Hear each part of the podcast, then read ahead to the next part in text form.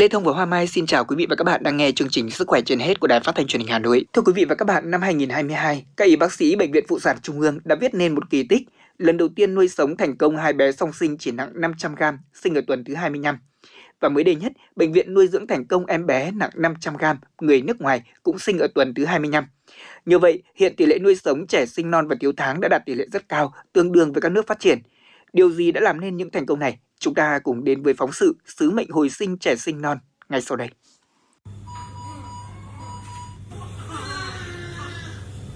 Trung tâm chăm sóc và điều trị sơ sinh của Bệnh viện Phụ sản Trung ương, nơi chứng kiến những chuỗi ngày căng thẳng đến nghẹt thở của nhân viên y tế trong cuộc rằng co sinh tử.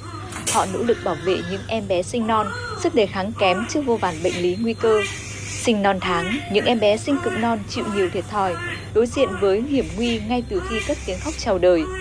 Vì thế, đội ngũ y tế không đơn thuần là cán bộ chuyên môn, họ còn là những ông bố bà mẹ đặc biệt của những em bé sơ sinh, đặc biệt là trẻ sinh non. Khi nhịp sống bên ngoài còn đang hối hả, khi những nhân viên y tế tất tả ngược xuôi với sứ mệnh ươm mầm sống, bên trong chiếc lồng kính, một cuộc chiến đấu với số phận cũng đang diễn ra. Nhiều người gọi những em bé ở nơi đây là em bé hạt tiêu, bởi cân nặng của các em chỉ vỏn vẹn khoảng 500 gram.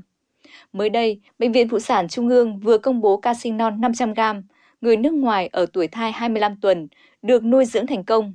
Đây là trường hợp đặc biệt, ca bệnh rất phức tạp và khó của cả mẹ và bé. Người mẹ không sống ở Việt Nam nhưng quay lại Việt Nam và có duyên sinh con tại quê nhà.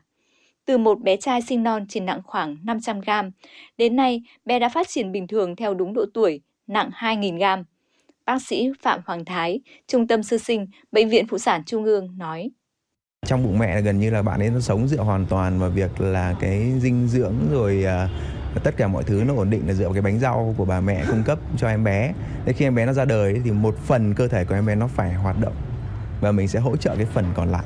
Thế với những bạn mà đẻ càng non như vậy thì các cơ quan nó mới chỉ phát triển đến một mức nào đấy thôi, nó mới chỉ hoàn thiện được một mức nào đó mà bắt nó hoạt động.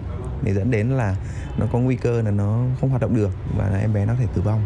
Và cái chính vì vậy là tử vong trong vòng 24 giờ đối với các bạn đẻ cực non là một cái con số khá là lớn. Và đến đến hiện tại thì nền y học cũng đang cố gắng để giảm cái con số đấy nó xuống. Trước đó, cặp song sinh một trai một gái ở Hà Nội chào đời nặng 500 gram, chỉ ăn mỗi bữa 20 giọt sữa, tương đương với 1 ml. Đến khi ra viện cũng đã tăng lên 3,1 đến 3,6 kg. Sự tiến bộ của y học nước nhà cùng những nỗ lực tận tâm bằng cả trái tim của người bác sĩ đã mang đến cho cuộc sống xung quanh chúng ta những phép màu có thật. Tiến sĩ bác sĩ Lê Minh Trác, Giám đốc Trung tâm Chăm sóc và Điều trị Sơ sinh, Bệnh viện Phụ sản Trung ương cho biết, những đêm trắng canh từng nhịp tim hay những giây phút khi một em bé được cai máy thở là cảm xúc thường trực ở trung tâm. Tất cả các y bác sĩ đã chăm sóc các thiên thần nhỏ rất tận tâm, tỉ mỉ đến từng chi tiết. Tất cả những cái bảy phương pháp này cùng một lúc là đều rất khó khăn hết. Ngay như riêng chúng tôi nói là mỗi một cái duy nhất về cái gọi là hỗ trợ hô hấp thở máy cho cháu thì thông thường một bác sĩ mà phải học thì phải mất khoảng độ uh, 7 8 buổi. 7 8 buổi là tương đương về 4 ngày liên tục thì mới có thể đảm bảo được cái này. Và một đây cháu này thì chúng tôi phải sử dụng xúc phát tăng này. Thở máy 43 ngày đầu tiên. Sau đó rút được nội khí quản thì ra thở máy CPAP 17 ngày rồi hỗ trợ oxy. Thì đấy là một cái rất khó khăn vì cái đứa trẻ nó 500 gram thì cái ống mà đặt vào thở máy nó bé bé nhất. Mà để tránh được tắc, cái này là phải duy trì, là phải chăm sóc hết sức cẩn thận khó lắm chứ còn nếu người lớn và trẻ lớn thì cái ống nó to thì không bị tắc mấy và hút làm sao nó dễ dàng. Nhưng trẻ này thì rất khó khăn. Đấy là cái rất khó. Cái thứ hai là nuôi dưỡng ở những đứa trẻ cực kỳ non tháng thấp cân này nó lại phải phối hợp vừa là nuôi dưỡng tĩnh mạch.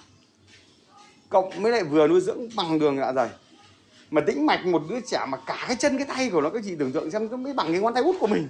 Cả từ cái bàn chân cho đến tận cái, cái khỉu đùi đấy cái trên thì mới bằng ngón tay của mình thì nó bằng thì lấy được một cái tĩnh mạch là cực kỳ khó Tại Trung tâm Chăm sóc và Điều trị Sơ sinh Bệnh viện Phụ sản Trung ương, nhiều trẻ đẻ non thiếu tháng cân nặng dưới 1.000 gram đã được cứu sống.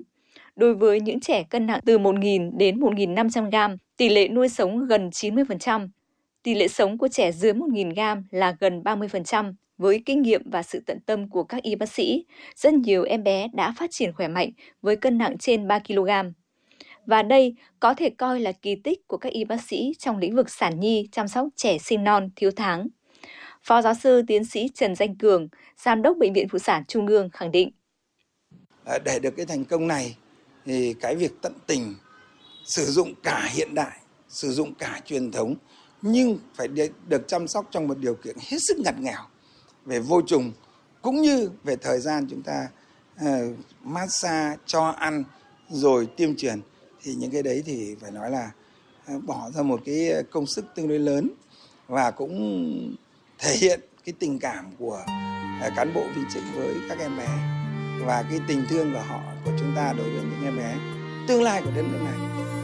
Mỗi hành trình cứu sống một bé sinh non thiếu tháng là sự kỳ diệu và là sự nỗ lực quên ngày đêm của nhân viên y tế. Các bé được cứu sống trong gang tấc nhờ hệ thống máy móc tiên tiến và khu điều trị vô trùng.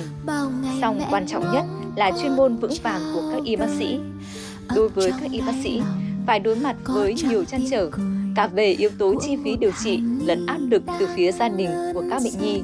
Tuy nhiên, với người thầy thuốc, khi bệnh nhân của họ chỉ non nớt như những chồi xanh, mọi đắn đo đều được gạt bỏ sau ngoài cánh cửa phòng bệnh. Và hơn tất cả, hơi thở mạnh hơn từng phút, sự hồi phục và tăng cân từng ngày của những em bé sinh non chính là sức mạnh và động lực để các y bác sĩ tiếp tục cống hiến, hoàn thiện hơn cho sứ mệnh đặc biệt của mình.